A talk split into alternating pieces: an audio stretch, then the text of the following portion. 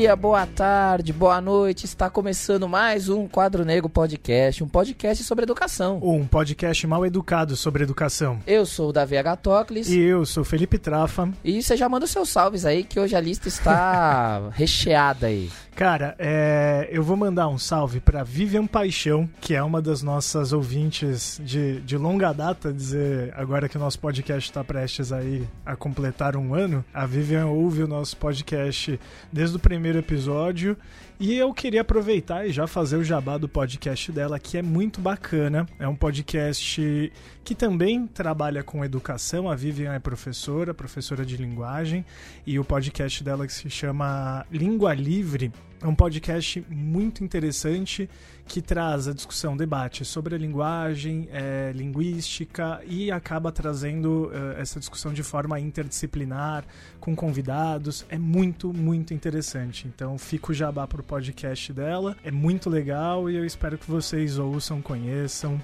Vai falando aí, Davi. É, o cara, não, o cara faz uma lista, ele esquece de preparar a lista e passa essas bolas aí, né? Entendi. Bom, eu quero mandar um salve rapidinho para a Janete Friori. Toda vez que ela ouve um programa, ela manda uma mensagem enorme discutindo os programas, assim, acho muito da hora. Grande abraço para ela. E também queria mandar um salve para Isabela Oliveira, que ouve a gente também. Todo mundo que ouve a gente aí na Podosfera, que ouve a gente por causa do Twitter, por causa do site da Central 3. Falando em Twitter, eu quero mandar aqui o, o, o salve também para esse pessoal do Twitter.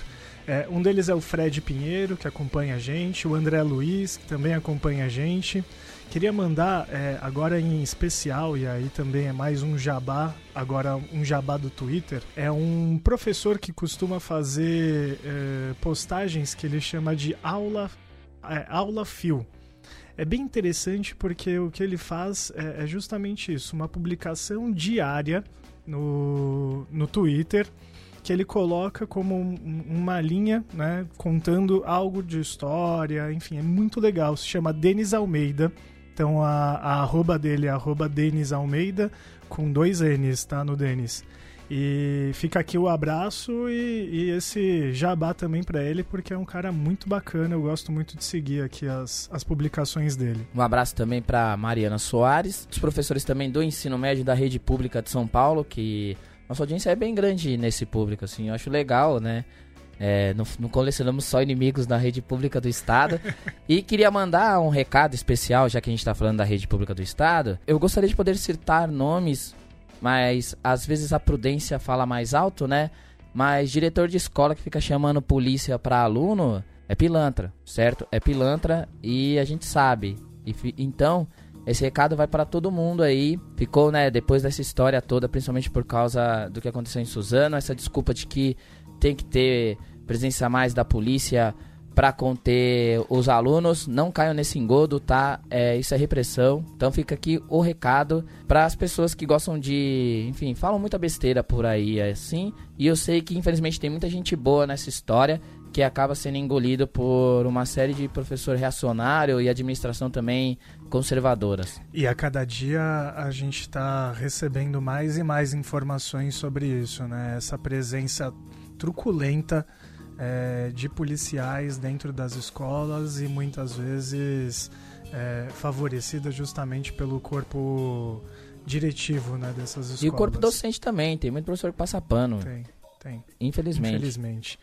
Davi, é, vou voltar a, a, mandar mais alguns salves também aqui, só para a gente dar uma levantada. O Carlos Luna, que acompanhou o nosso episódio sobre práticas libertárias na educação, fez um retweet, agradeceu a gente, né? Tipo, é, e aí ele acabou fazendo a divulgação, então queria mandar esse salve para ele. Como sempre, um dos nossos professores também que segue bastante, né? É, especialmente no Twitter, ele sempre é, comenta os episódios, é o Thiago M. Vaz. Galera sempre presente aí. Sempre presente, cara. Isso é muito bacana. Manda um abraço pro Acácio, que gravou com a gente esse episódio. Pro Francis também. Pro Francis, que tava junto com a gente também. E que logo, aí... logo sai o vídeo dele aí que ele gravou com a gente. Gente, sigam o canal do Francis no YouTube, tá muito bacana. É... Sobre as 10 competências da BNCC de uma forma muito interessante, como ele tá, como ele tá abordando. Daqui a pouco sai a gente. Exatamente. Sim, e é legal exatamente por isso, porque ele tá pegando essas competências da BNCC e tá procurando aplicá-las na prática, mostrando os problemas que ela tem, os problemas que existem ali na nessa ideia das competências e trazendo para um ambiente mais real, assim, o vídeo que ele entrevista a mãe dele falando sobre a competência do trabalho, eu achei muito interessante exatamente porque pegou toda aquela teoria que é cuspida nas, na ideia e trouxe para a prática de um jeito bem interessante, assim, puta trabalho da hora, cara. Muito, muito da hora. Tem um perfil também que, que acompanha a gente, tá com a gente no no Twitter também, que chama Pedagogia da Revolta. Também tem publicações muito legais, muito interessantes, e eu, eu gosto muito de seguir esse perfil. A gente está sempre fazendo tabelinha com eles, porque é isso, né, meu? Os anarquistas estão todos é, entrando em contato, enfim, via esses meios e, e, e acompanhando principalmente episódios como o de Práticas Libertárias, né? Que agora vai se transformar em série. A gente já tem aqui um é, enfim, um feedback importante também feito por um amigo nosso em comum, né, um, um, camarada que em breve também a gente já deixa aqui público o convite também, né, o Zé Comeia, ele mandou um e-mail pra gente, deu várias sugestões, é, ele é professor, ele também participa de, de discussões sobre práticas libertárias né, de ensino, e, e, em breve a gente vai, vai convidar ele para participar aqui com a gente. E fala pro pessoal, né? Sigam a gente, é, o underline quadro negro no Twitter. Pode mandar e-mail também para o quadronegropodcast.gmail.com. Também pode seguir a gente, né? Nossas publicações, nossos episódios lá pelo site da Central 3. E hoje eu queria dar uma dica, porque tem um podcast na Central 3 chamado Cine Central que é o podcast do nosso amigo Paulo Júnior, com um corintiano muito chato, Lucas Borges. Enfim, os caras muito chatos. O Gil concorda com a gente está rindo aqui. Ele não vai falar porque ele é um pilantra, mas ele concorda com isso aqui, certo? Com essa opinião. Corroboro, corroboro relator. tá vendo? Mas enfim, tirando essa chatice aí, os, pessoal dos cara, do cara, né? Porque o Paulo é palmeirense, mas é gente boa. a divergência sobre isso. O Paulo também é um puta mala. enfim, os caras meio mala no, desse quesito aí, mas o podcast dos caras é muito firmeza. E ele, o Paulo foi lá na minha escola, sabia? Ele foi com uma galera lá, fez um vídeo que eles estão fazendo uma série ali, não, não pro Cine Central, né? Mas um, o trabalho do Paulo. E achei bem interessante, porque eles foram lá na minha escola, filmaram os alunos, então logo menos deve aparecer por aí. Eu vou, vou dizer que na minha também, viu? Ele passou por lá e filmou a molecada jogando futebolzinho. É mesmo? Futebolzinho de meia, cara. ah, então, Paulo, grande abraço para ele aí. Abraço. E quem gosta de cinema, cinema nacional, muitos professores é legal dar uma olhada nesse podcast, porque tem muito filme, porque assim, muita gente trabalha filmes em sala de aula e tem um problema da linguagem, né, do, do idioma ali e de algumas referências que não são referências do nosso cotidiano. Então, quando você é, vê filmes ali nossos, né, sem pachequismo aqui, é só na verdade para facilitar o nosso trabalho em sala de aula que acaba sendo mais fácil, inclusive também para trazer essa diversidade, porque uma das coisas que se questiona muito é a questão da produção da cultura nacional e que muitos alunos reproduzem é, essas falácias por aí de que nossa produção não é riquíssima nesse aspecto. Mano, é enorme a produção é, audiovisual no Brasil, cara. E é aí o, o, podcast ele traz isso pra gente, então fica esse recado aí, os, entre no podcast do Cine aí e só não dá muita bola para os caras quando começar a falar de futebol, não, que os caras muito mala, beleza? Se falassem de Juventus, a gente né, permitiria, né, oh, entenderia. Se, tivesse o Matias e falasse do São Paulo, aí seria o melhor podcast. Certo? Porque Cara, se, se, tem o Matias porque é São Paulino, posso, é o melhor. Posso só, assim, de toda essa lista de nomes que foram faladas desde que você começou a falar desse podcast aqui da casa, você percebeu que todos, todos invariavelmente tiveram uma passagem é, além da Central 3 em outro lugar também? Onde? No Autônomos FC? Todos participaram do Autônomos Ou participam, FC, né? Ou participam ainda. Eu, eu é que me, me aposentei, me ausentei aí dos, dos gramados, das quatro linhas. Pois é, então um abraço para toda a galera do Autônomos FC, né? Aí, Autônomos, é, tava na hora da gente mandar esse salve, né, E principalmente pro Alto B aí, que é o melhor time, é o melhor quadro do Autônomos e, aí, é o Alto B. E pro e setor. Chora Gabriel e Brito setor. mesmo, chora Gabriel Brito, é, é, isso aí. E manda pro setor também, aquele setor lateral. Sim, um grande abraço para eles. Esse momento momento que é momento Gabriel Brito, que é um cara do Autônomos. Exatamente, momento Gabriel Brito. Faz verdade, porque a gente tá em dívida alguns programas com ele aí, mas sempre aquele abraço pro Gabriel Brito. E você sabe como que me passou isso pela cabeça, David, de falar sobre autônomos? Não. Porque justamente eu tava conversando com, com a Vivian Paixão, né, do, do podcast que eu acabei de indicar, e, e eu tava contando e ela perguntou como é que vocês chegaram na Central 3? E aí eu falei, cara, a gente chegou na Central 3, mas na verdade a gente sempre teve, né? Sim. Justamente porque a Central 3 tem um, um vínculo muito grande com esse time de Várzea, que é um time que começou entre punks, de futebol, enfim, autonomista, misto. Aqui nós estamos entre amigos, né? A verdade é essa. É, Por eu- isso eu- que esse lugar é muito bom. Exatamente, por isso que esse lugar respira, essa- tem essa aura bacana. A gente precisa trazer então também alguém do Autônomos para vir conversar com a gente e falar O sobre. Rafael Piva. Exato. Rafael Piva que virá aqui logo menos para falar sobre a questão do esporte na, na educação, né? Um So- grande abraço para ele, pro Rafael Piva. Exatamente, para ele e para Marina. Marina, Sim. um beijo. Então é nóis, então vamos. Ah, então já que você falou, ia até já lembrar, mas falei do Piva, não posso esquecer do Maurício. Boa. Do Maurício, apesar dele não Boa. estar mais no Fala Autônomos, mas o Maurício que agora ele entrou no curso de História. Não sei se você sabe, que agora ele está cursando História. É, peguei você de surpresa essa informação, você, me não pegou de sabia, hein? surpresa, E olha que eu falei com ele recentemente, Então, a gente tava marcando agora ele, ele agora ele virou professor de História. Né? Quer dizer, vai virar professor de História, né? entrou na faculdade. Um grande abraço pro Maurício. Daqui a pouco toca o sinal e a gente tem que ir pra aula.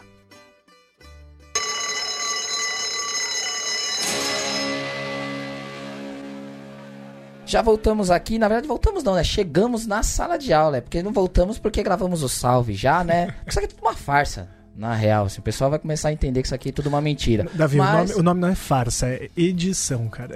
Sim, é, é teatro, né?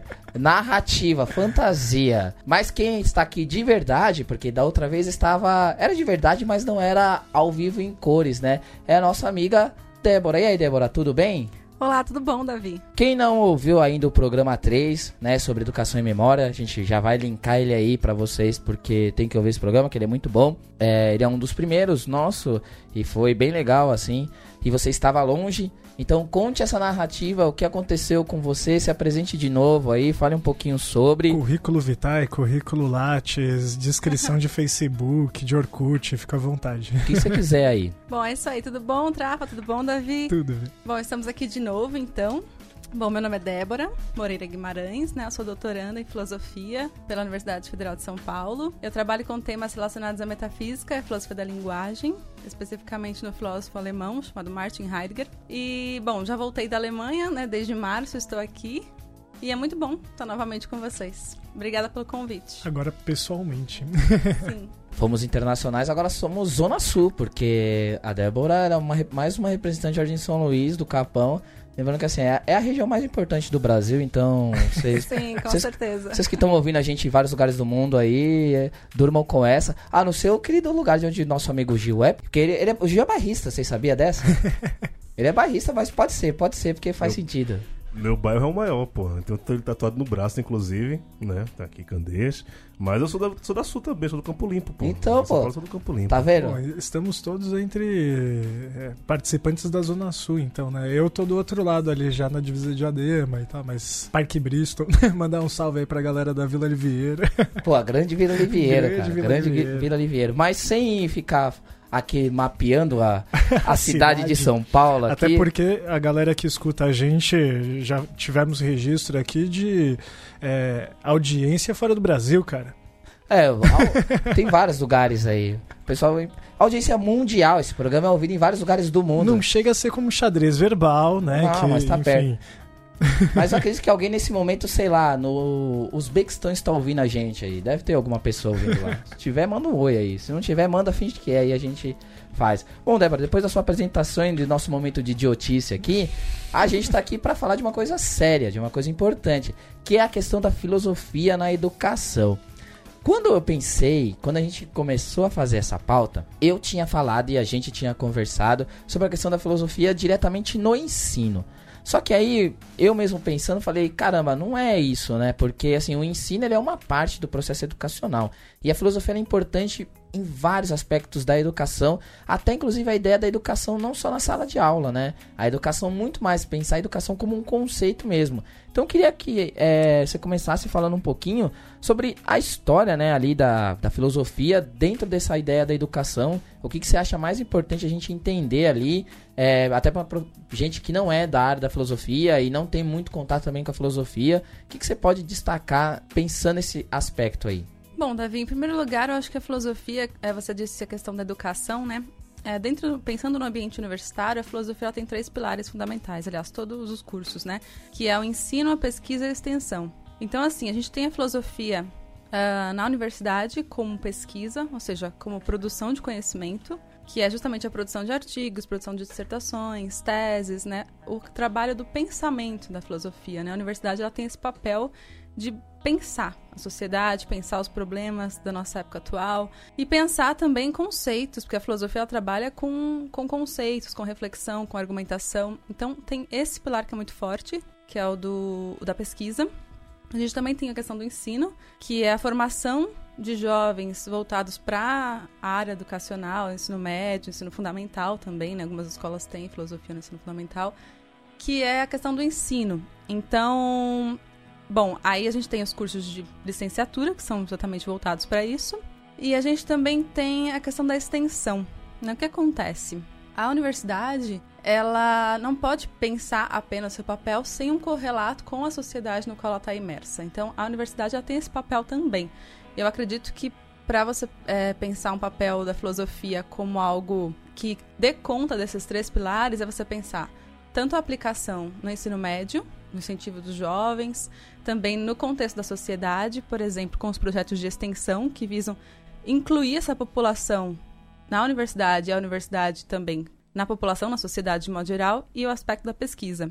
Trazendo a filosofia para o ensino médio, eu acho que é muito interessante o quê? A gente tem várias disciplinas que visam questões muito pragmáticas, né? Por exemplo, português, matemática, física, biologia. A filosofia, ela não é porque ela não tenha uma questão tão prática na vida, uma questão tão pragmática, que ela não seja também um conjunto vazio de coisas, assim, né? Muita gente pensa que a filosofia no ensino médio é você simplesmente tratar de qualquer tema ou discutir opiniões, etc e tal. Não. Ou aquele clichê clássico, né? Tipo, alguém fala uma groselha, ah, nossa, tá filosofando, né? Isso, eu acho que isso é um ponto problemático, porque filosofia não é sinônimo de visão de mundo.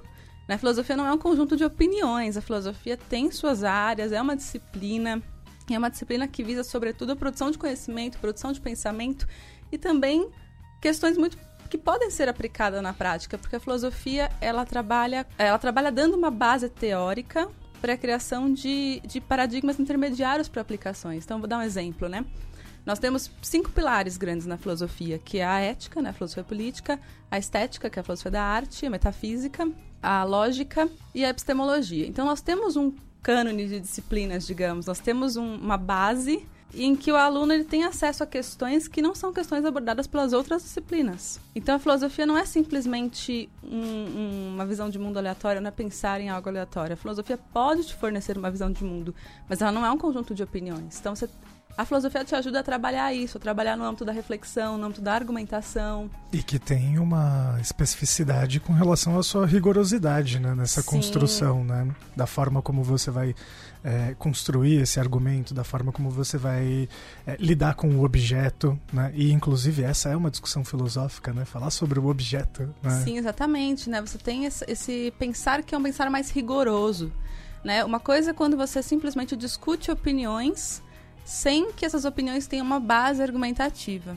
A filosofia trabalha com rigor, então você tem que ter uma base argumentativa sólida e que dê sustentação para suas teses, para suas hipóteses de modo geral. O que eu acho um princípio mais interessante aí é que já bate de frente com aquela ideia do, do imbecil aí que é, ah, não, precisamos de ensinos que dê, é, como é que ele usou a palavra? Que dê retorno imediato. É, mas ele deu um, usou uma palavra específica para isso, para dizer, né, que não, a escola tem que ensinar um ofício. Um ofício. Um ofício, né? Isso é tão medieval, né? Porque o, o ideal é que no Nordeste a gente só tenha universidades de é, enfim, de agro, agronomia e de tecnologia, né? É, eu acho que o ataque aí justamente é o ataque ao pensamento. Com que a universidade, principalmente nos cursos de filosofia, o intuito é desenvolver o pensamento de uma maneira rigorosa. Então o ataque não é a filosofia, o ataque é a- ao pensamento. É a maneira como a gente estabelece um raciocínio, como a gente cria nossas teses. E a filosofia é a disciplina que está mais relacionada a isso, né? Quando a gente fala de importância da filosofia e quando você começa a explicar essas áreas da filosofia, a gente percebe que tem tudo a ver com a ideia do próprio ensino em si dentro da escola, né? Porque o próprio, a própria produção de conhecimento é baseado em, em pilares filosóficos, mesmo que seja um conhecimento que em algum momento seja dado em alguma área ali, do tipo, ah, vamos agora aprender sobre é, sei lá, a gente brincando no programa aqui, falando da forma sorvetão, por exemplo, da física.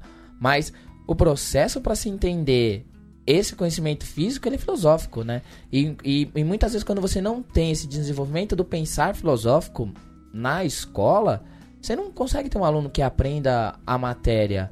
Porque ele não, você não consegue separar, né? E falar, não, agora você vai aprender só isso aqui, assim. Então, quanto mais a gente tem esse pensamento de que as áreas elas podem ser desenvolvidas independentemente, primeiro que é uma ignorância, né? Sim. É total não conhecer a própria história da- das matérias em si, né? Da, da escola em si, da né? ciência. É, como- então, de tudo, como tal, tudo, né? Na base. E aí é legal, assim, é, então, o que você acha que é o mais importante de todas essas áreas, pensando ali, na área da educação especificamente escolar? O que, que você acha que é mais importante, assim? Bom, em primeiro lugar, eu acho que, pensando o papel da filosofia no ensino médio, que a filosofia consegue fazer esse nexo entre todas as outras disciplinas. A gente costuma aprender o português, matemática, física de uma forma desconecta. Então, o estudante, ele aprende lá uma série de fórmulas, aprende a fazer, a aplicar as fórmulas, mas ele não consegue enxergar o que isso significa na prática, na vida. E prática que eu digo não é assim, uma questão pragmática de retorno, etc e tal. Não, é Mas questão é- de olhar para a vida e Dar tentar sentido, né? dá sentido viver, às né? coisas, né?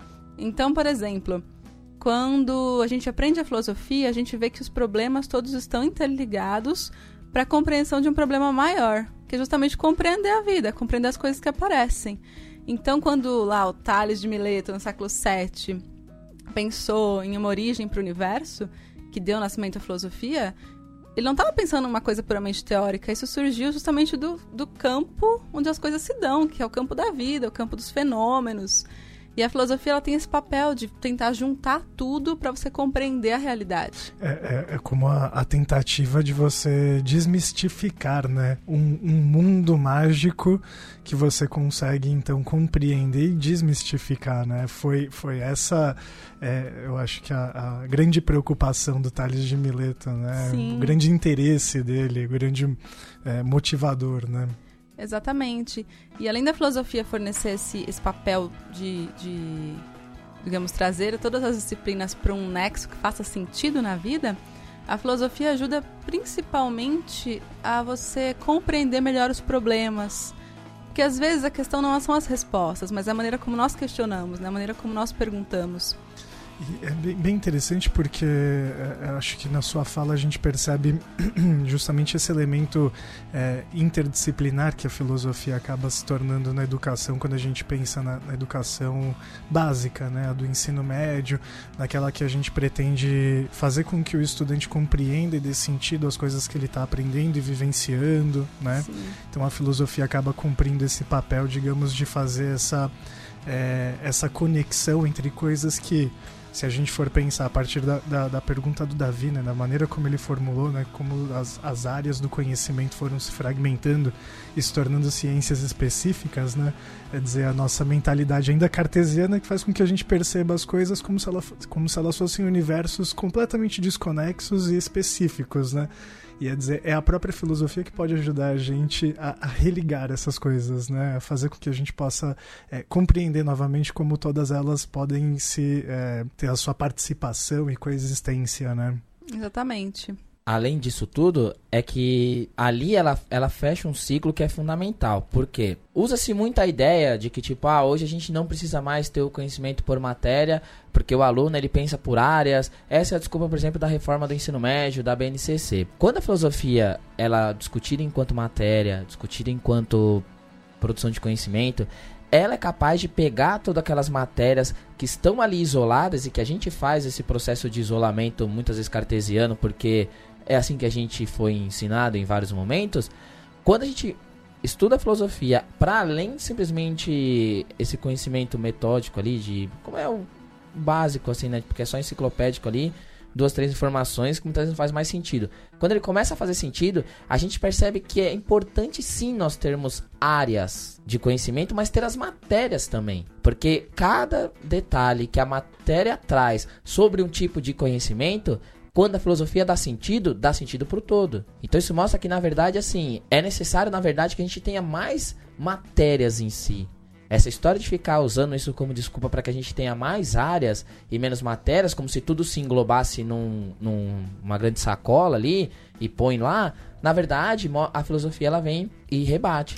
Até porque nessa, nessa discussão né, de, de pensar em macro áreas, a gente perde muito daquilo que está no fino, né, dentro de cada uma dessas áreas do conhecimento, né, e, e, perder um pouco dessa especificidade também afasta a gente desse saber, né. É, é, é muito importante que a gente consiga olhar as coisas também nesse, enfim, nesse caráter que é próprio daquele tipo de conhecimento, né. Sim, é que eu acho que tem duas questões também fundamentais, né? Muitas vezes quando a gente fala em filosofia no ensino médio, a gente não fala em filosofia, a gente fala em história da filosofia. Então, há uma tendência muito grande das pessoas trabalharem manuais e ali passarem uma visão geral sobre tudo que os filósofos pensaram sem relação, sem interligar essas questões com os problemas. E aí o estudante ele tem uma visão de que a filosofia é um conjunto de opiniões vagas. Né? Porque ele vê, ah, fulano disse isso, ciclano disse aquilo. Esses manuais, geralmente, eles não trabalham a questão que liga cada um desses argumentos um ao outro, que é justamente os problemas filosóficos, a maneira como os problemas vão sendo reconfigurados. Então, acho que a gente tem que rever um pouco a prática da filosofia no ensino médio.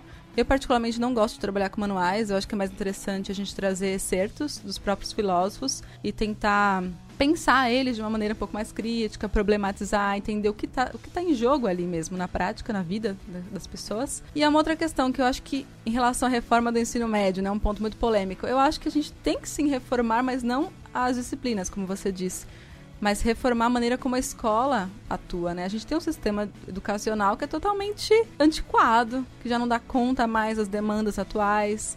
Então a escola ela se tornou algo desinteressante para o jovem, porque você vai, o jovem trabalha, vai para a escola à noite ou vice-versa, né, para a escola de manhã, e ele tem ali uma série de conteúdo que é jogado simplesmente, sem nenhuma correlação. A maneira como a coisa é feita também não é prática, não tem acesso, né, a livros, a materiais interativos. Então você tem cópias e mais cópias e mais cópias.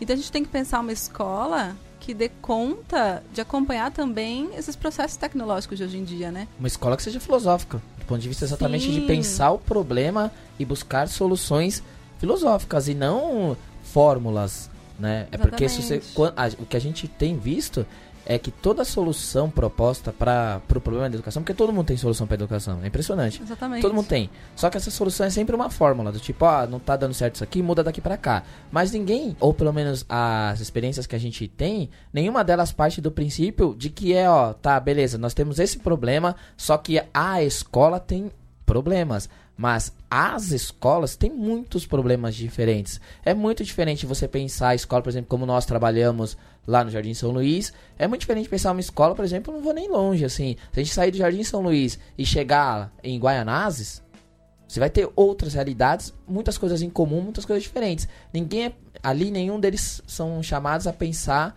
o seu problema. Ou seja, a escola não dá soluções filosóficas. Ela não busca que, que o próprio sujeito do problema encontre a solução ou que pelo menos ele busque referências para poder dizer essas pessoas fizeram isso, essas fizeram isso, posso juntar esta ideia com esta ideia. Então, na verdade, acho que falta mesmo pensar filosoficamente os nossos próprios problemas de realidade. E é, essa é a complexidade. E aí eu queria seguir aqui nosso caminho, tem a questão da filosofia da educação. Isso parece como uma matéria, né? Porque assim, se a filosofia está em todos os ramos da educação, como é que ela se propõe a pensar a própria educação a partir da filosofia. Como é que é essa, esse jogo que a filosofia faz e como é que surge essa ideia da própria filosofia da educação? Como eu havia mencionado, eu acho que quando a gente pensa em aplicar a filosofia, né, é até um termo meio ruim aplicar, né, mas digamos usar a filosofia como base teórica em outras áreas, Acho que é aí que entra a filosofia da educação. Você pensar em questões filosóficas, em soluções, de, de repente, né, argumentos filosóficos, e tentar levar isso um pouco para a prática da educação em si. Então você cria como espécies de paradigmas intermediários, né? Para aplicação. Vou dar um exemplo que é o caso do Foucault. Né? O Foucault trabalha com diversos temas, né? com política, sexualidade, etc., com a luta antimanicomial. Só que a gente também pode transpor isso para o plano da educação, por exemplo, quando ele trabalha a questão da disciplinarização dos corpos. Então você pode usar esses conceitos desenvolvidos pelo Foucault como uma forma de repensar o papel da escola e a maneira como a escola vem se estruturando ao longo dos anos, né? Esse modelo carcerário que se aplica também à escola, o modo como a sala de aula em si é planejada.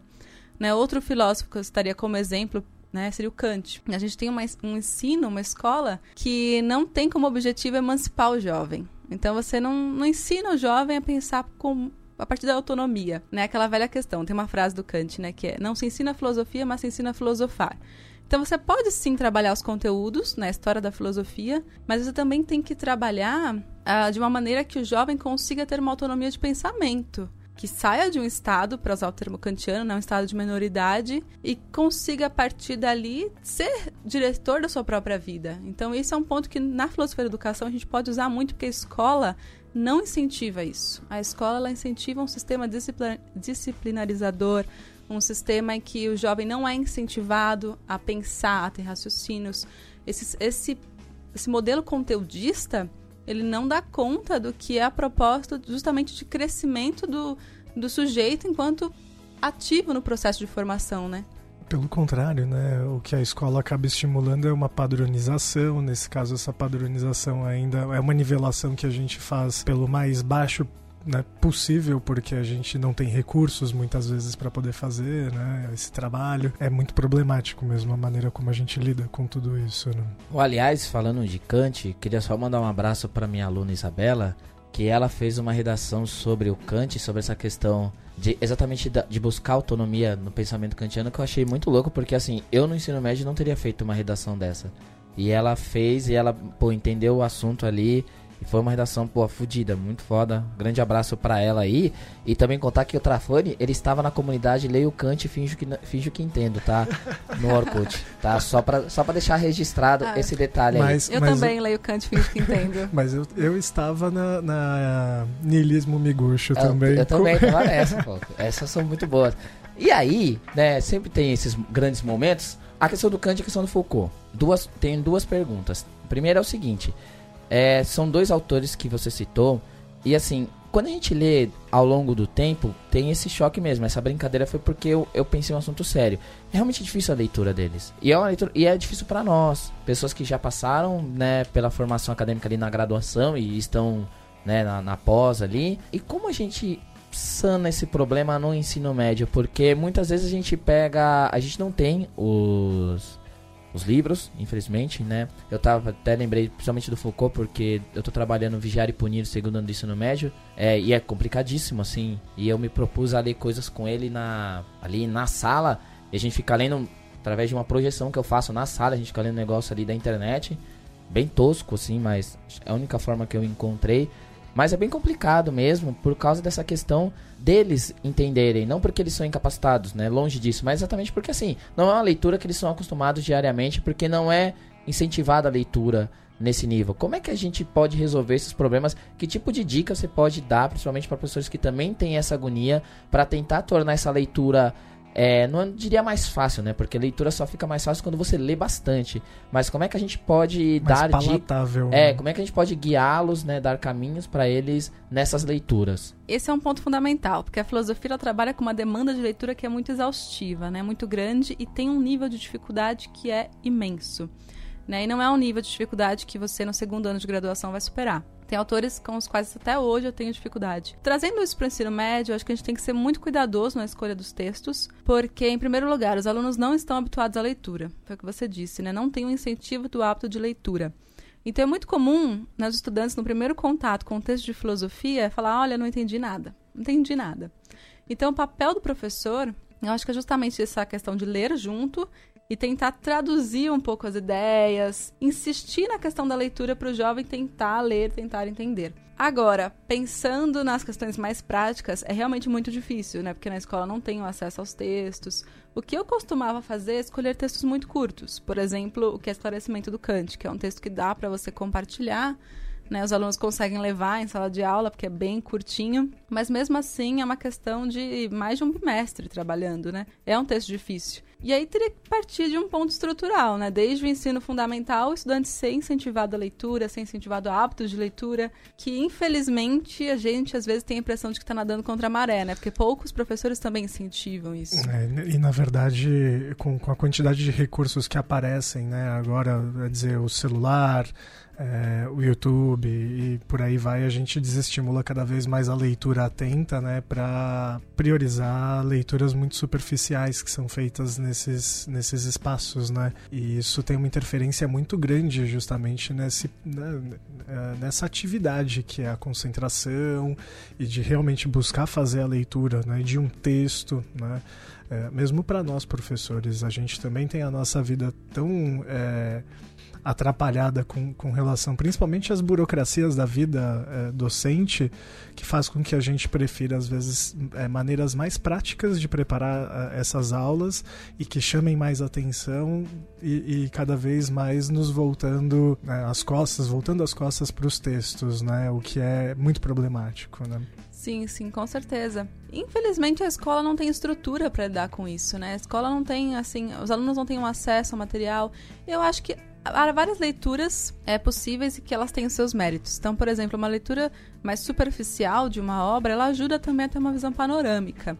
Então é interessante também que o estudante busque outros recursos, né? Que busque vídeos no YouTube, que busque resenhas, textos mais curtos, textos mais jornalísticos, de divulgação, mas não é, deixando de lado o autor em si, né? O filósofo em si. E nesse ponto que eu acho que os manuais eles servem como uma espécie de auxílio. Né? Você pode trabalhar o texto do autor e aí você traz o manual como uma forma de acréscimo à compreensão. Mas não só o manual, né? E que links a gente pode fazer com o mundo atual? Não que os textos não sejam atuais, mas eu digo o mundo atual numa linguagem dele. Vocês falaram, por exemplo, dos vídeos no YouTube. É, que coisas que a gente pode fazer para levar para a sala de aula para mostrar atualmente a presença da filosofia, assim, que coisas vocês tiram, que exemplos, que situações vocês acham que mostram bem a importância da filosofia ali, do ponto de vista mais pragmático mesmo, assim, do aluno olhar e falar, caramba, é verdade, tô vendo aqui, assim.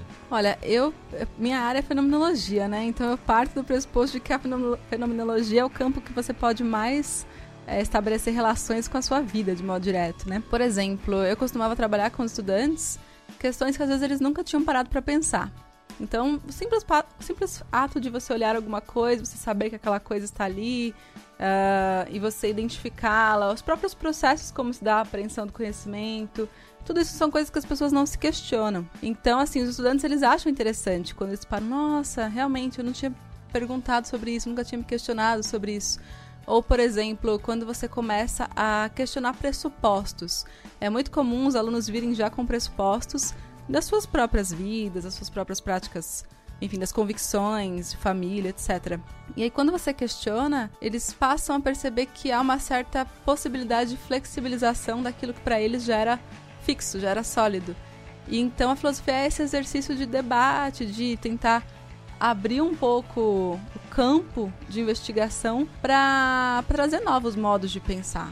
Questionar convicções. Né? Questionar convicções, questionar convicções e também tentar enxergar a realidade a partir da filosofia, né? Por exemplo, tem muitos filmes que trabalham com isso que a gente pode levantar questões. Eu costumava sempre trazer filmes e daí tirar as questões filosóficas, que eu acho bem interessante. Porque o filme ele já traz a questão filosófica ali numa imersão prática. Só que às vezes, quando o aluno assiste sem essa intermediação, as questões elas se perdem, né? Porque tem que ter um direcionamento mínimo para poder perceber onde estão os pontos, né? E isso é um exercício que aos poucos eles vão conseguindo fazer por conta própria. E dá um exemplo de um filme aí então. Por exemplo, tem um filme que eu gosto bastante que é Quero Ser John Malkovich, por exemplo. Né? Ele trabalha com essa questão da mente. E assim, para as pessoas, quando assistem a primeira vez, pensam, nossa, mas que coisa surreal, sabe? Mas por que não? A gente começa a pensar a maneira como se dá a construção da nossa mente, como a gente aprende a realidade,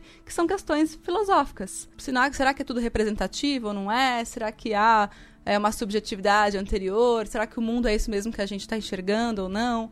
Então, assim, são várias questões. Por exemplo, é, para trabalhar no campo da ética, da bioética, tem um filme chamado A Vida de David Gale. Então, você traz uma discussão que às vezes eles falam: ah, não, pena de morte é algo que a gente considera que seja assim e assado. E aí você começa a trazer questões que eles podem questionar: ah, mas será que é? Será que não é? O filme ele traz uma série de é, fatos que vão fazendo com que você repense as convicções sobre aquele assunto. Você cria paradigmas intermediários, digamos, né? Para usar o termo que eu, que eu gosto. Uma, uma, lembrança que eu tive agora, eu queria mandar um beijo para Sofia Preto, uma das minhas estudantes que se formou já há dois anos.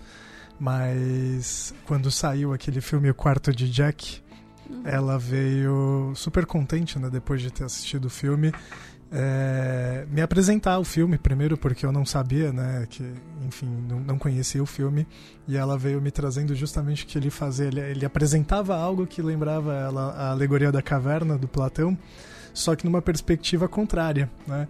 O menino conhecia só as ideias das coisas e depois ele passa a conhecer o mundo, digamos, real, né? do, do conceitual para o real.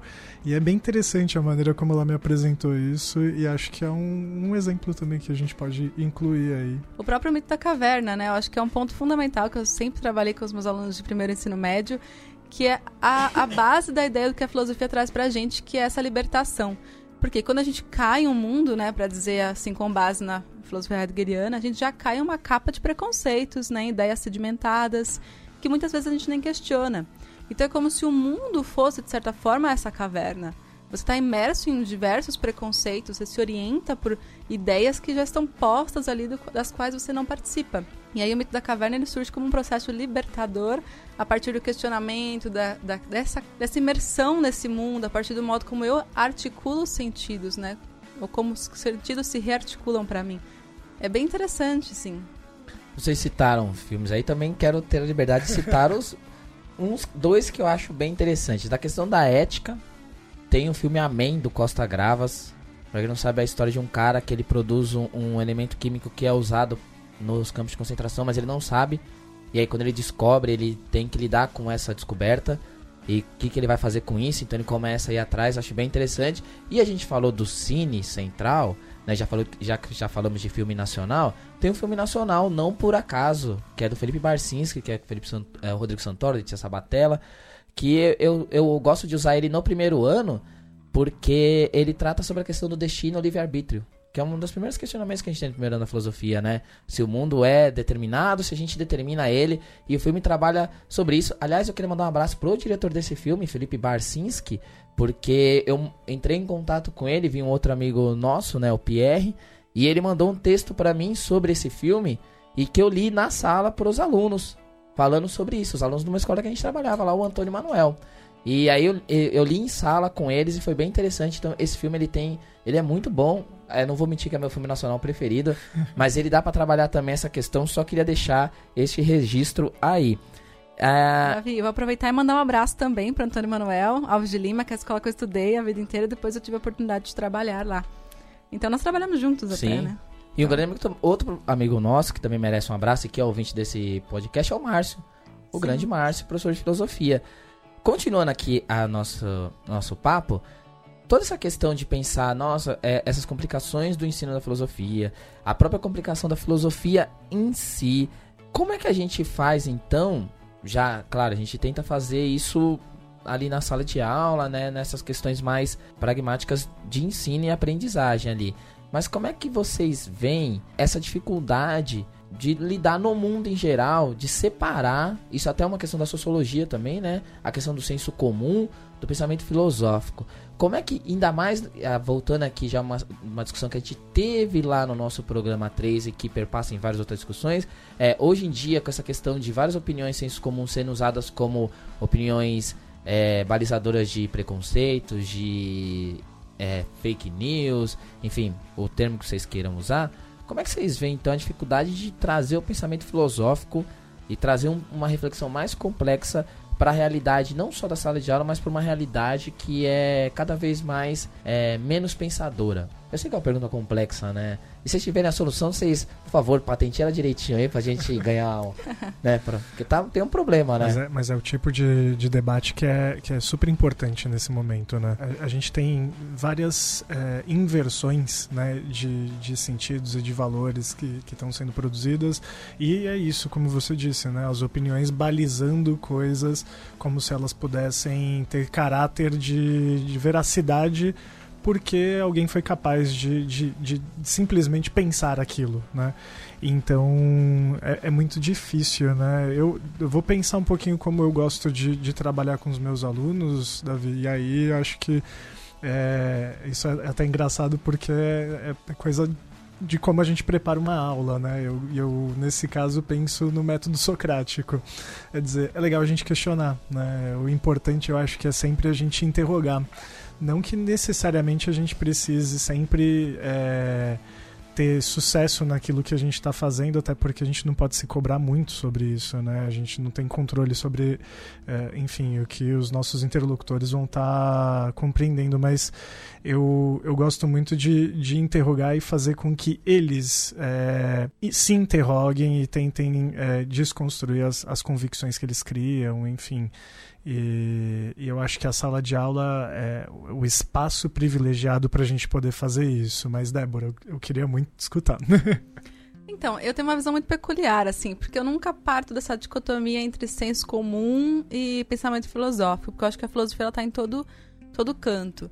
O que eu acho que está acontecendo é uma cada vez maior predominância de uma visão de mundo é, que visa apenas a manter certos certas convicções em pauta. Então, assim, eu não vou dizer que pessoas, por exemplo, nesse governo atual, estão num senso comum. Não, as pessoas estão lá porque elas, elas têm convicção plena daquilo e há todo um pensamento legitimador, né? Que é um pensamento completamente de uma visão de mundo tosca, de uma visão de mundo errada. Eu diria que há processos de construção de verdades que o ponto problemático se torna quando essas verdades acabam sendo inquestionáveis. Então, por exemplo, pensando no que foi o nosso ano político no ano passado.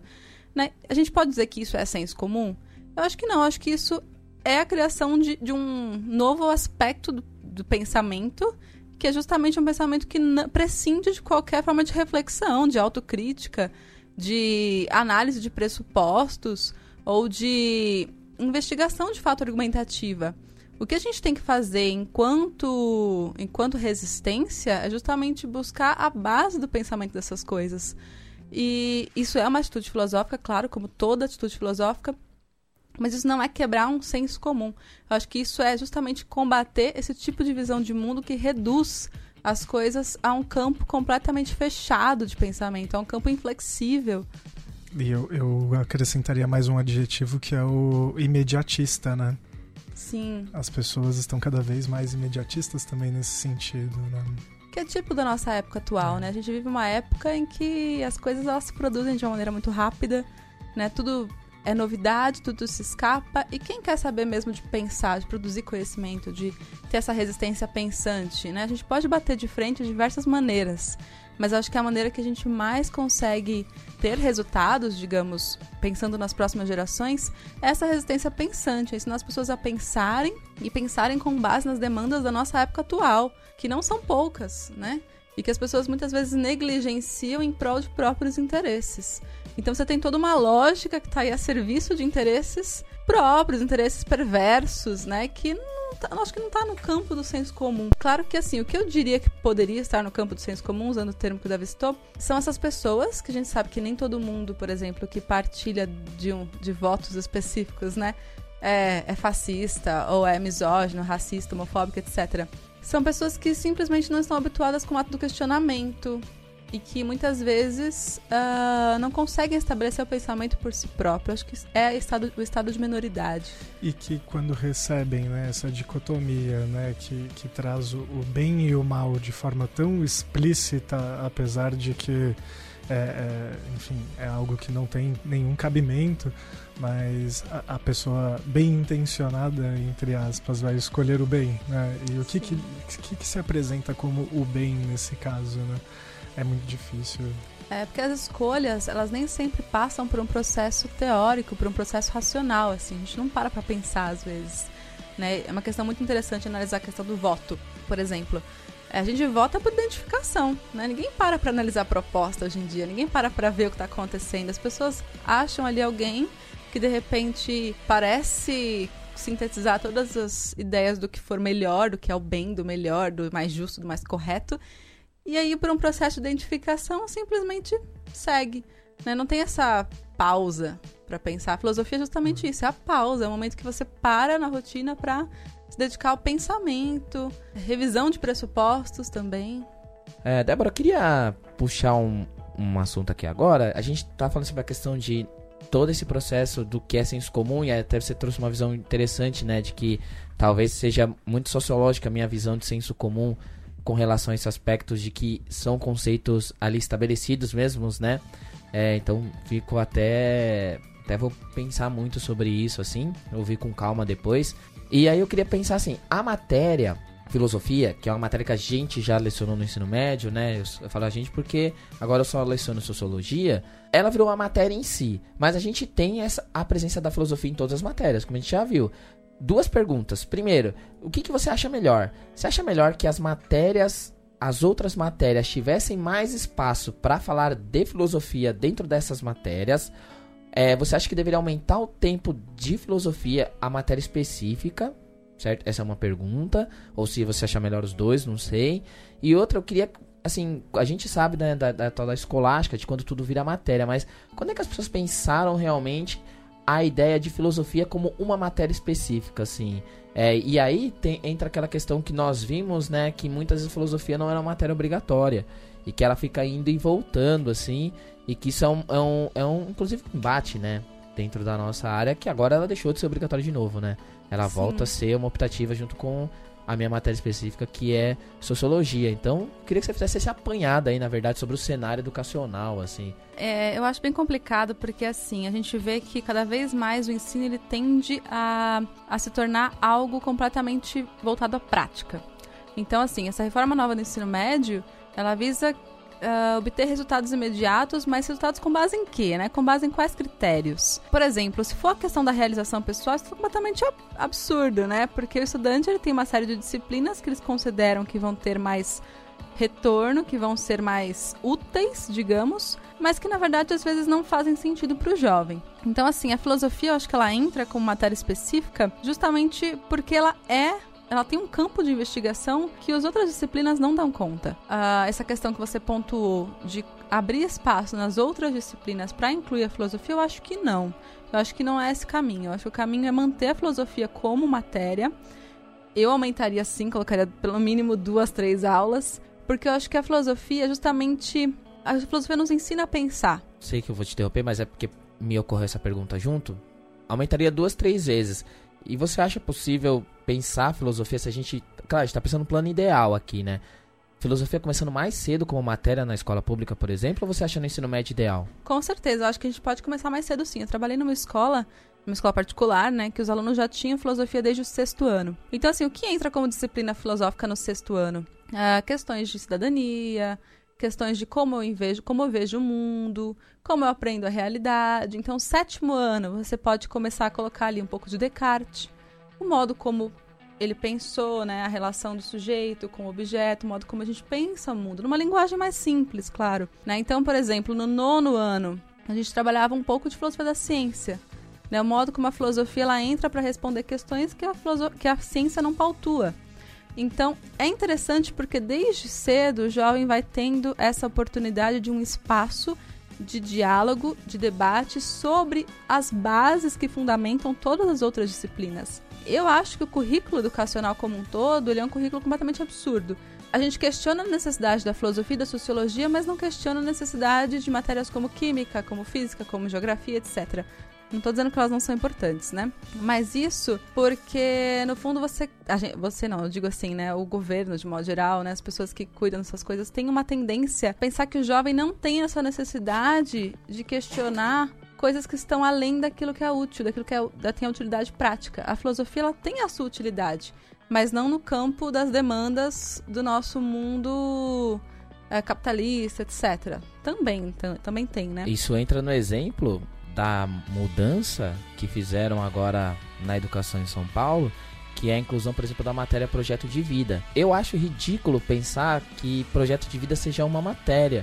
Porque projeto de vida pode ser qualquer coisa, em qualquer momento. Sim. E aí é até questão da filosofia mesmo, né? Porque se você está pensando filosoficamente qualquer coisa, ou seja, estar pensando algo, refletindo sobre os efeitos daquilo, isso é um projeto de vida. Então isso serve tanto você pode fazer no pátio com seus amigos, quanto pode fazer numa aula de física.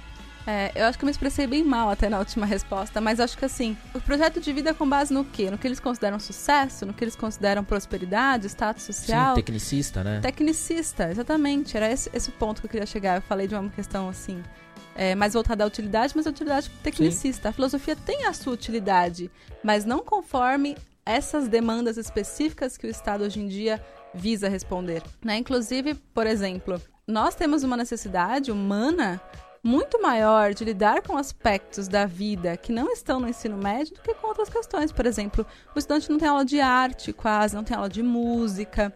E tudo isso ajuda a formar aquilo que a gente chama de, de realização pessoal. Né? O estudante ele tem que ter um, tem que ter um, uma, um ensino que seja um ensino. Esse é o verdadeiro projeto de vida, na verdade, né? Sim, um ensino que venha para juntar tudo, para fazer sentido. Não é um ensino que fragmente toda a realidade em campos específicos, que você aprende cada coisa como se tudo fosse desvinculado e não tivesse relação nenhuma com a sua vida. Por exemplo, né, fosse sugerir uma reformulação, claro, aumentaria a sociologia, aumentaria a filosofia, colocaria aulas de música, de teatro, de, enfim, de arte, porque isso é próprio do ser humano, a gente tem essa necessidade.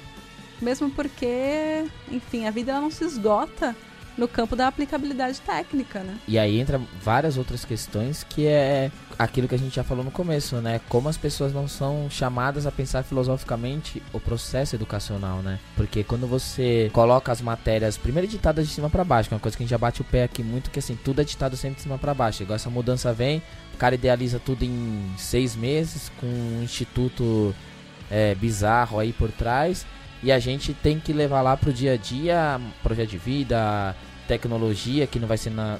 Não vai ter nem laboratório de tecnologia nem de nada, mas os caras falam que vai ter que ter uma matéria de tecnologia, enfim, beira o ridículo. Que a ideia é que, tipo, ah, a gente tem que otimizar o tempo do ponto de vista como se fosse uma fábrica mesmo, né? Uma fábrica. Otimizar o tempo.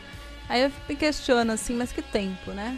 Esse tempo que já está acelerado, já tá um, já é um tempo em que você faz uma coisa hoje pensando no que você vai fazer daqui a um mês, né? Você não vive o tempo conforme a temporalidade própria nossa. A gente vive um tempo de uma maneira completamente absurda, completamente corrida.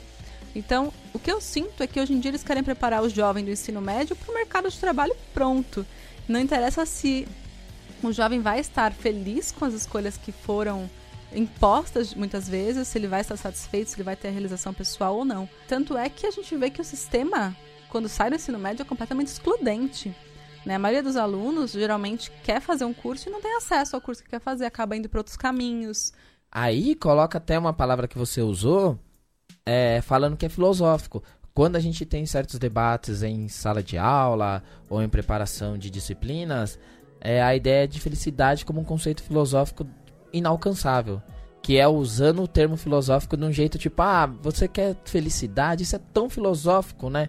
Como se pensar felicidade não fosse algo da nossa realidade, né? Porque aí você coloca aquela coisa, tá, beleza, você quer ser feliz, tudo bem, mas ó, tem o, o mundo certo, é isso aqui, que é o prático, é aprender isso aqui, é decorar essas coisas. E aí vira exatamente o um, um, um, jeito pejorativo, né? De afastar do aluno a ideia de que filosofia seja algo, não. Na verdade, quando você tá projetando o seu mundo ali, você tá filosofando, na verdade, né? A felicidade não é um conceito filosófico, ela é um conceito real. E quando você exclui ela, você está deixando de lado vários projetos. A escola não é para felicidade, né? E ela, é. ela coloca a felicidade, inclusive, como problema, né? Você vê aluno muito feliz, gritando e, e, bagunçando e rindo. É sempre aquela coisa, não, meu Deus, tem que parar, tem que estar tá errado, porque isso aqui não é lugar. Horrível, né? Pensar isso, assim. assim, é assim, cada dia que passa eu tenho aproximado mais a filosofia da psicologia, né? Porque a gente vê que atualmente as pessoas estão sofrendo muito, né? Há um sofrimento existencial muito grande. Por quê? Por conta de escolhas que nem sempre são feitas, né? São caminhos que vão sendo jogados. Uh, por conta dessa incapacidade, por exemplo, de alcançar aquilo que as pessoas colocam como sucesso. Então você tem, principalmente no mundo corporativo, que é o que um pouco do que estão querendo fazer com a educação, né? Que já fazem, na verdade, com a educação, né? Você tem uma demanda uh, cada vez maior por, digamos assim, por questões práticas, técnicas, mas que no fundo, no fundo, as pessoas elas não se questionam, né, se é aquilo que elas realmente querem fazer ou não. Então é como se tivesse uma dissociação daquilo que você é daquilo que você faz. Então você fala assim: ah, não, eu sou a Débora, um exemplo, eu trabalho com isso e aquilo, né? E você não tem nenhum vínculo com o que você trabalha. Então chega sexta-feira, as pessoas estão super felizes. Ah, sextou, sextou. Por quê? Porque é como se o trabalho se tornasse algo horrível. Sim, e né? a liberdade. E aí, é... a liberdade é o fim de semana. Então, assim, a gente tem que pensar justamente essa carga de sofrimento que as pessoas estão enfrentando. E isso vem de um processo da escola. Vem desde o ensino que foi mal construído, as decisões que não foram tomadas de acordo com o que realmente a pessoa queria, de acordo com uma realização pessoal. Então, assim, você tem vários processos que vão levando a uma sociedade frustrada, uma sociedade que não tem mais uh, vínculo entre o que faz e o que se é. A gente é o que a gente faz. E aí né? vira né? aquela coisa do, por exemplo, que muita gente fala hoje, né? Ah, o tempo tá passando mais rápido, hoje você nem vê o tempo passando. A gente não vê o tempo passando, seja na escola ou no trabalho, porque a gente só vive um dia querendo o outro, né? Sim. Porque amanhã sempre vai estar tá lá, né? Porque se você começou a semana, ah, meu Deus, é segunda-feira, mas pensa rápido porque a semana tem um feriado. Ou essa semana, tal dia, eu vou entrar uma hora mais tarde. Ou se já é quarta-feira, beleza, vamos já quarta porque já tá perto de sexta-feira. É isso, é claro que o tempo tá passando rápido, porque todo dia que a gente vive você não aproveita, né? Você quer sempre algo ali, assim. Então fica essa idealização. Aí eu puxei pensando isso, e se eu fiz essa conexão, se eu estou errado, você me corrige aí. Quando eu perguntei lá para você da questão de que como a filosofia ela vira uma matéria específica, né, e deixa de ser pensada em todas as matérias, isso seria porque a gente tem exatamente essa ideia de voltar as outras matérias para uma formação mais técnica, né? Essa reflexão filosófica que essas matérias têm, elas são tiradas, né? Porque assim, eu não sou um cara que conheço todas as matérias de ensino médio, por exemplo, de ensino fundamental. Mas eu sou um cara que gosta de ficar olhando os livros lá, dar uma folheada. E impressionante como nenhuma dessas matérias, assim, salvo às vezes que o próprio professor coloca, eu conheço professores que colocam isso, não tem pausas para reflexões sobre porquê daquilo, né? Exatamente. Acho que esse é um ponto fundamental. Só para só concluir o que eu ia falar, né? Eu acho que nós somos aquilo que nós fazemos. Nós somos nosso trabalho, nós somos nossos estudos, nós somos nosso dia a dia. E aí, pensando na demanda da filosofia, eu acho que isso é uma questão de abordagem, porque não é só a filosofia que tem vínculo com a vida, né? A ciência também. Então é muito comum você aprender no ensino médio um conteúdo, e mas você olhar na sua casa e você não tem mínima ideia de como funciona uma televisão com antena. Você não sabe o que se passa, é quase como se fosse mágica, né? Como se dá isso? Por quê? Porque faltou esse papel vinculador na aula de física, ou na aula de matemática, ou na aula de química, etc. Faltou esse papel vinculador daquilo que você está aprendendo com aquilo que você vê todo dia, com aquilo que você vivencia, né? com o campo no qual as coisas realmente aparecem pra gente. Então, acho que mais do que pensar só a filosofia, a gente tem que pensar também o modo como as outras, os outros campos, inclusive a ciência, se relaciona, porque tudo é pautado por ciência, né? A gente vive num mundo que é completamente científico, mas a gente não vê a ciência nas coisas, porque a gente foi, a gente, nós fomos ensinados a aprender a ciência de um modo completamente à parte da nossa realidade. Então você aprende lá uma fórmula de Torricelli e você não sabe pff, onde está aquela fórmula, né? Onde está isso na vida? Mas onde, o que ele quer dizer com isso? Qual era o problema que estava em questão, né? Pensando no mundo da vida. E aí também entra o ponto do que o, o, aluno se exclui como sujeito que pode produzir aquilo, né? Porque aquilo é passado como se fosse algo tão surreal, tipo, ah, o fulano criou isto aqui. Aí o aluno ele aprende aquilo, ele não aprende que ele pode fazer isso. A filosofia ela acaba tendo essa capacidade, né? Porque Vamos lá, primeira coisa que a gente também discute filosofia lá no primeiro ano é a ideia que o, o, o filósofo ele é o sujeito que quer interpretar o seu mundo. Né? Eu lembro que isso era uma frase, inclusive, no primeiro livro, do, da Mariana Chauí, assim. E aí eu lembro que eu peguei essa frase e coloquei na lousa e fiquei lendo com eles umas letras do Racionais. Eu sempre faço Racionais nesse podcast porque eu uso muito Racionais. E aí eu falei, ó, o cara tá filosofando aqui, porque ele tá tentando entender o mundo, ele tá interpretando o mundo do jeito dele, assim. E aí a gente fala, caramba, mas então, ele, então isso é filosofia? Né? Porque é aquela ideia, né? O cara não pode. Ele, ele sempre, como é, existe essa não reflexão sobre por que, que aquilo é feito, um conhecimento científico, parece que alguém que teve esse insight, né, que não é um insight, né, é um processo de pesquisa complexo, é alguém fora do mundo da realidade, né? Porque a escola também não tem. Quando você tem uma escola que não tem laboratório de pesquisa, quanto porque uma das coisas que você falou lá no começo, né, que uma das áreas mais importantes da filosofia é a pesquisa. É a pesquisa, é ensinar a pensar, né? Filosofia é isso, a universidade é isso. E na escola você não tem processo de pesquisa. Você não tem, assim, o que chamam de pesquisa é cópia. É cópia. É, o sistema educacional como um todo, ele já não dá conta mais uh, do modo como os jovens vivem. Né? Esse esquema de cópia, não ter um livro, um material didático, um tablet, isso inviabiliza completamente o trabalho, na minha opinião.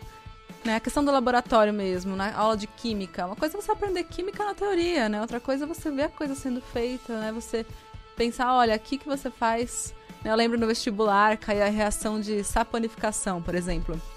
Você aprende aquilo, você decora uma fórmula, você decora lá ácido, base, etc e tal, mas você não sabe ver aquilo no dia a dia. Então, se tivesse um laboratório em que você pudesse fazer aquela reação acontecer, as pessoas vissem como algo que elas usam todos os dias é produzido, é feito, aí o ensino faz sentido, porque ele tem um vínculo com a sua realidade. Pensar esses tipos de vínculos é objeto da filosofia, mas não é algo que se restringe à filosofia, mas a todos os campos. Acho que o que mais assusta na filosofia a essas pessoas, e aí a gente já consegue até ir para nossa última parte que a gente já falou no começo, né, que é a ideia de por que, que a filosofia é tão alvo de críticas, de principalmente das pessoas desse governo e desse, desse tipo de pensamento.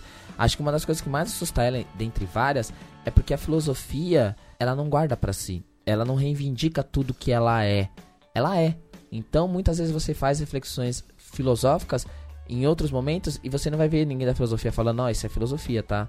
Você tem que dar os créditos. A filosofia ela tem essa capacidade de colocar os elementos ali e deixar que os indivíduos usem ele em outras áreas, né? E aí quando e isso você não consegue controlar, isso você não consegue classificar e isso você não consegue vender. E numa sociedade em que quer se vender coisas, é fácil dizer, ó, tira a filosofia porque eu não vejo prática nela. Exatamente não vê porque ela está sendo praticada. A coisa mais prática que a gente faz, isso eu aprendi lá na, na, quinta série, era que o professor de educação física falava isso pra gente, né? Quando você tá, tá, realmente praticando a coisa, quando você nem percebe, né? Que vira algo até que você faz porque o seu corpo já aprendeu, sua mente já aprendeu, né? A filosofia tem essa capacidade de pegar esses conhecimentos e torná-los é, parte exatamente do cotidiano, né? E aí ele assusta. Isso assusta pessoas que querem vender, né? Pessoas que querem que você seja obediente, que você não, não reflita sobre as coisas. Acho que aí talvez seja uma das dos focos do porquê se atacar a filosofia, né, e se demonizar tanto as filosofia e sociologia. Aí vai uma coisa para ver aonde a gente chega, né? Uh, conheço uma professora de filosofia que vive compartilhando por aí que nas aulas de sociologia a gente aprende, por exemplo, a ficar pelado, que a gente aprende putaria, que a gente aprende uma série de baboseiras. Agora você imagina que coisa bizarra é alguém da filosofia falando isso da sociologia para defender esse governo. Infelizmente, eu também tenho visto, assim, pessoas, inclusive, até em âmbito universitário, defendendo propostas do nosso atual governo. Então, realmente, eu não sei onde o que pensar nesse momento. Eu acho muito complicado. Porque o tempo todo você falou do ataque à filosofia, né? Eu sempre vejo isso como um ataque a nós, pessoas que trabalhamos com a filosofia, justamente filosofia com a sociologia justamente pelo nosso, pela nossa proximidade com lidar com a lidar com temas difíceis, né? Contextos, enfim, nós temos uma capacidade interpretativa e uma capacidade de crítica que vai ser sempre uh, a base da nossa resistência. Então, assim, saiu uma matéria há pouco tempo dizendo que apenas 2% dos alunos da Universidade Federal representam os alunos de filosofia e sociologia. Então, assim, você vê que não tem um peso prático, um peso ideológico. Por quê? Ideologia para eles, né? Não pra gente, que nós fazemos justamente a contraposição a qualquer tipo de ideologia que queira dominar as formas do pensamento. Como a filosofia trabalha com a ideia do pensamento em si, é como se não houvesse, digamos, uma ideologia capaz de pautar as nossas ações. Porque nós somos, desde o início da vida filosófica, praticamos desde o início da vida filosófica o exercício de questionar, fazer a contraposição em relação a essas ideologias. Então, é aí que entra o nosso perigo, né? Agora, em relação a por que pessoas dentro da nossa área ainda assim conseguem atuar dessa maneira, realmente é algo que me que assim, tira meu sono. Assim, eu não sei por que, que isso acontece. Não, também não sei, não. Eu, não, eu não consigo entender se é uma, é uma falha no sistema de formação. E é por isso que às vezes eu duvido da questão do senso comum. Né? Eu acho que, no fundo, uma pessoa dessa, por exemplo, ela tem plena consciência sim do que está fazendo. Ela quer simplesmente assegurar os próprios privilégios. Ou os privilégios que a pessoa pensa que tem, né? Também tem isso. Né? Aquela ilusão em relação à própria imagem, à pessoa que se é. Então, a gente tem um plano bem articulado, um plano bem arquitetado e que a gente não pode partir do pressuposto de que essas pessoas não sabem o que estão fazendo ou de que elas estão sendo iludidas ou qualquer outra coisa. Eu acho que há sim um propósito de dominação, porque através do pensamento você também pode ir por esse caminho. O que eu acho assim completamente absurdo, assim, não sei nem o que dizer em relação a isso. Eu sei, eu, eu, eu sinto tristeza. Eu sei, eu falo que eu estou triste. E o mais engraçado é que assim, quando, quando você fala essas coisas de que ó, nós, nós na filosofia nós criticamos, nós na filosofia isso, muita gente leva isso por um ar de soberba. E eu acho engraçado as pessoas acharem isso soberba. Porque na real, quando você fala que, olha, a gente critica, isso quer dizer que estão criticando a gente também. Porque se, se eu abro espaço para críticas, porque muita gente fala isso, né?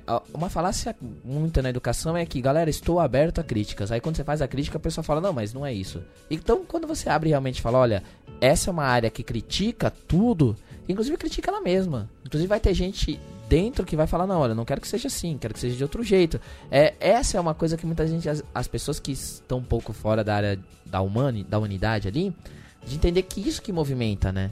Porque quando alguém fala A e outro fala B, é, a gente não precisa ter um consenso. É exatamente o, o, não consenso que gera um novo conhecimento. Porque aí alguém vai pegar e falar: olha, beleza, isso que você falou faz sentido aqui, você falou faz sentido aqui. Então talvez exista outra possibilidade aqui. Ah, eu concordo com esse. Aí outra pessoa vai rever. É exatamente isso que movimenta, né? Essa capacidade de criticar e ser criticado. É, e isso também volta, né? Essas pessoas hoje não aceitam ser criticados não aceitam que haja uma outra opinião que possa gerar uma opinião nova, né? A ideia é que não, ó, eu estou te apresentando a verdade. Eu estou te apresentando o certo. Eu estou te apresentando o bem. Se você não me escolher, você está escolhendo o mal, o ruim, o barbudo pelado na universidade fazendo sandices, né? Por que isso, né? Porque não aceita a crítica. Então, na verdade, é reconhecer que assim, parece improdutivo, e isso é uma coisa que é uma dificuldade que a gente tem, por exemplo, para trabalhar no, na escola, que é por que, que a gente fala tanto filósofo que critica um ao outro. É, exatamente. Eu acho que aí que tá. Também até a questão da autocrítica, né?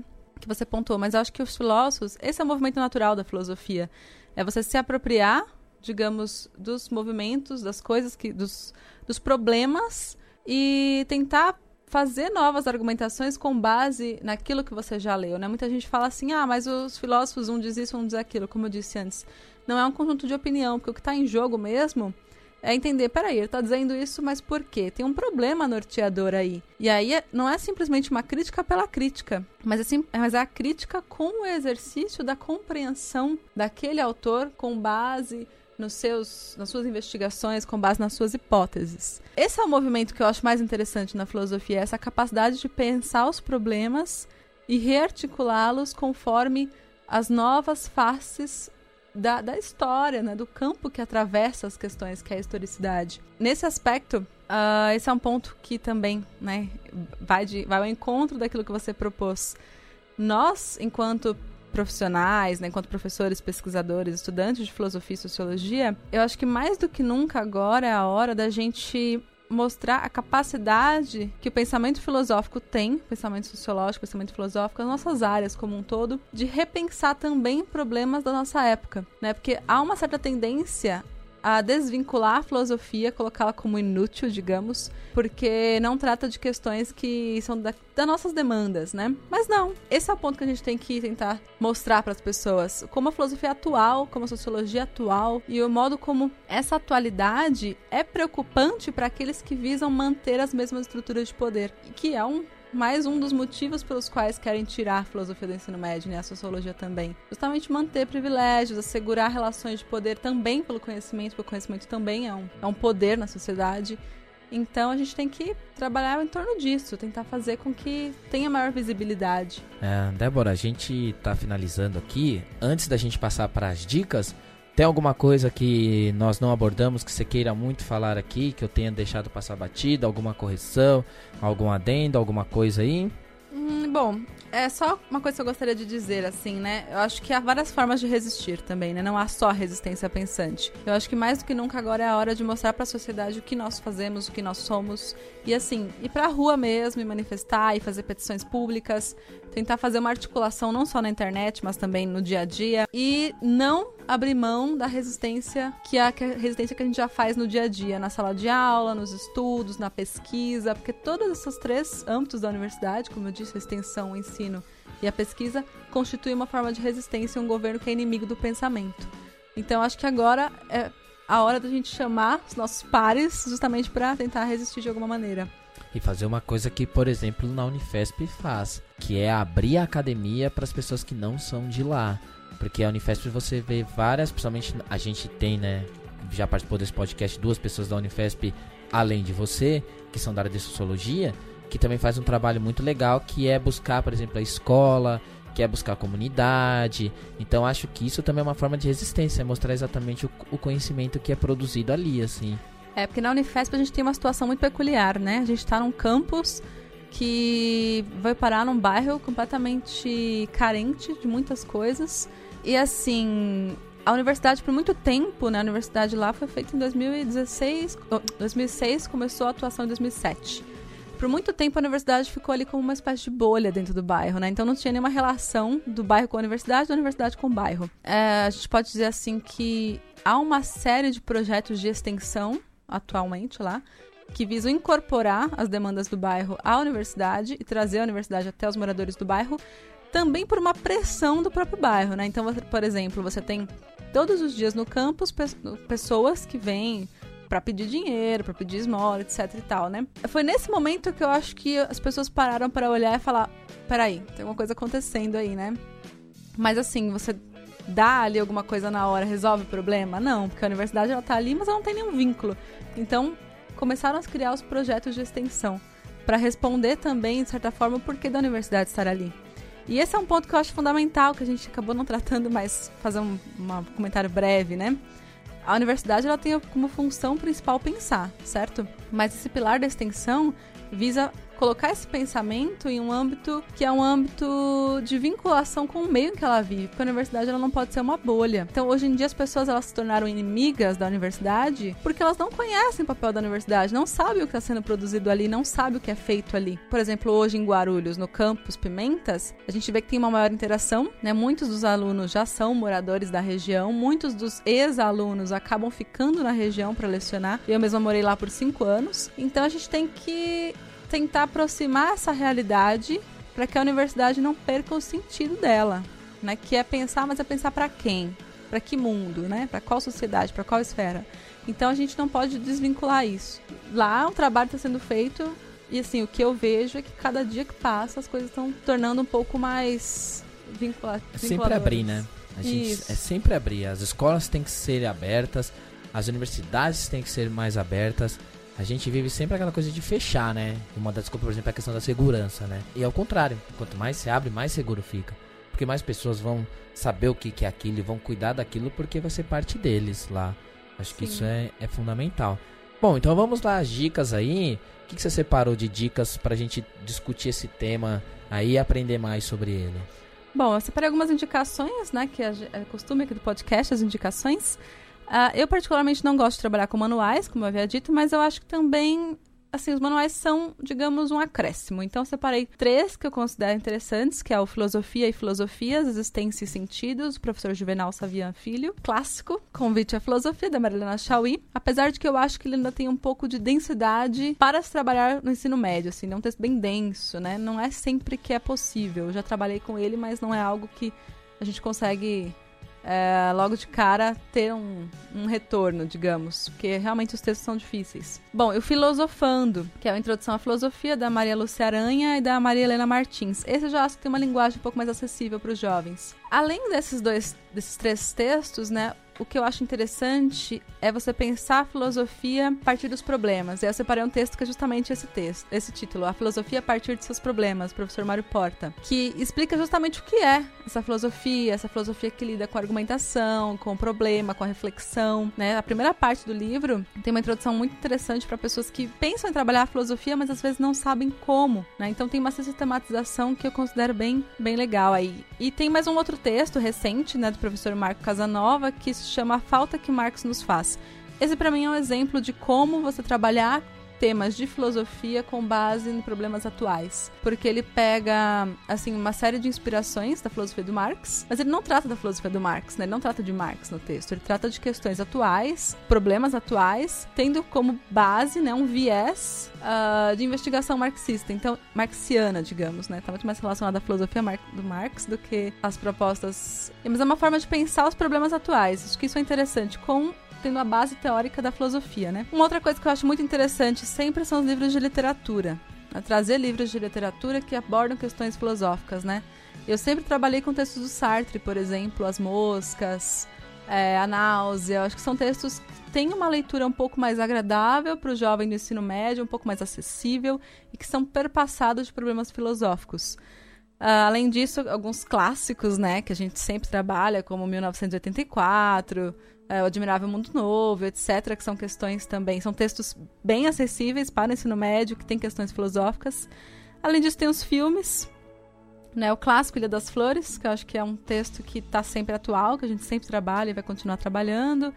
Alguns livros que eu já tinha mencionado. Livros não, desculpe, alguns filmes que eu já tinha mencionado, como Quero Ser John Malkovich, A Vida de David Gale. Tem o Enigma de Casper Hauser, que eu acho bem interessante para pensar a questão da filosofia da linguagem. Né, o Show de Truman por exemplo. Uh, os filmes do Akira Kurosawa, de modo geral, acho que são bem interessantes para pensar problemas filosóficos. A Partida também. Sim, filmes tem inúmeros filmes, né? Então, acho que a questão é você extrair deles algo que o jovem consiga enxergar como um problema e tentar, para esse problema, buscar uma solução filosófica, uma solução argumentativa, uma solução com base em hipóteses, em teses que sejam um raciocínio que as legitime, né? Que tenha argumentos, tenha reflexão. Bom, e aí eu queria dar de dica, como eu também ia fazer uma lista extensa, mas aí não ia valer a pena porque já tem a lista da Débora com muitas coisas.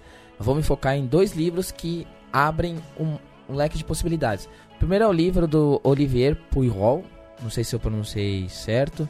É, chama Filosofando no Cinema, 25 filmes para entender o desejo. Que aí ele pega só a questão do desejo, né, a partir de Deleuze, é, de Sartre, e discute em filmes. Então ele mostra 25 filmes que trazem aquele conceito na prática. Assim. Então eu acho bem legal porque, primeiro, ele dá uma explicação desses conceitos, uma explicação bem simples e bem direta. E além disso, mostra o filme exatamente ali, ó. Em tal parte, você pode trabalhar esse assunto. Você pode trabalhar esse, é, esse conceito. Então é bem legal porque, como ele tem uma abordagem interessante com relação aos filmes, acaba ficando bem explicadinho como trabalhar isso. E o outro é o Filosofia em Quadrinhos para Iniciantes, que é um livro da. Meu, aí vocês me perdoem porque eu não consigo pronunciar o nome da, da autora, que é a, a Marguerite Derrיר.